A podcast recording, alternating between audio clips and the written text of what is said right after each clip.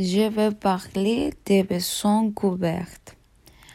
En définitive, cette chemise ne se force pas, ne se tâche pas et ne laisse pas passer de mauvaises odeurs.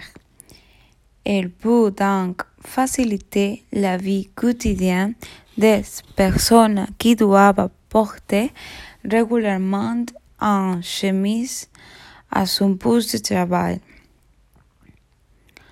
Publicible. Notre publicible va se concentrer sur les hommes d'affaires qui doivent porter une chemise pour travailler tous les jours de manière formelle et qui ont un important pouvoir d'achat, puisque le prix moyen de chemise est de 80 euros et aussi sur les sommes d'associations de l'environnement qui veulent consommer de la mode durable. Éléments différenciés par rapport à la concurrence.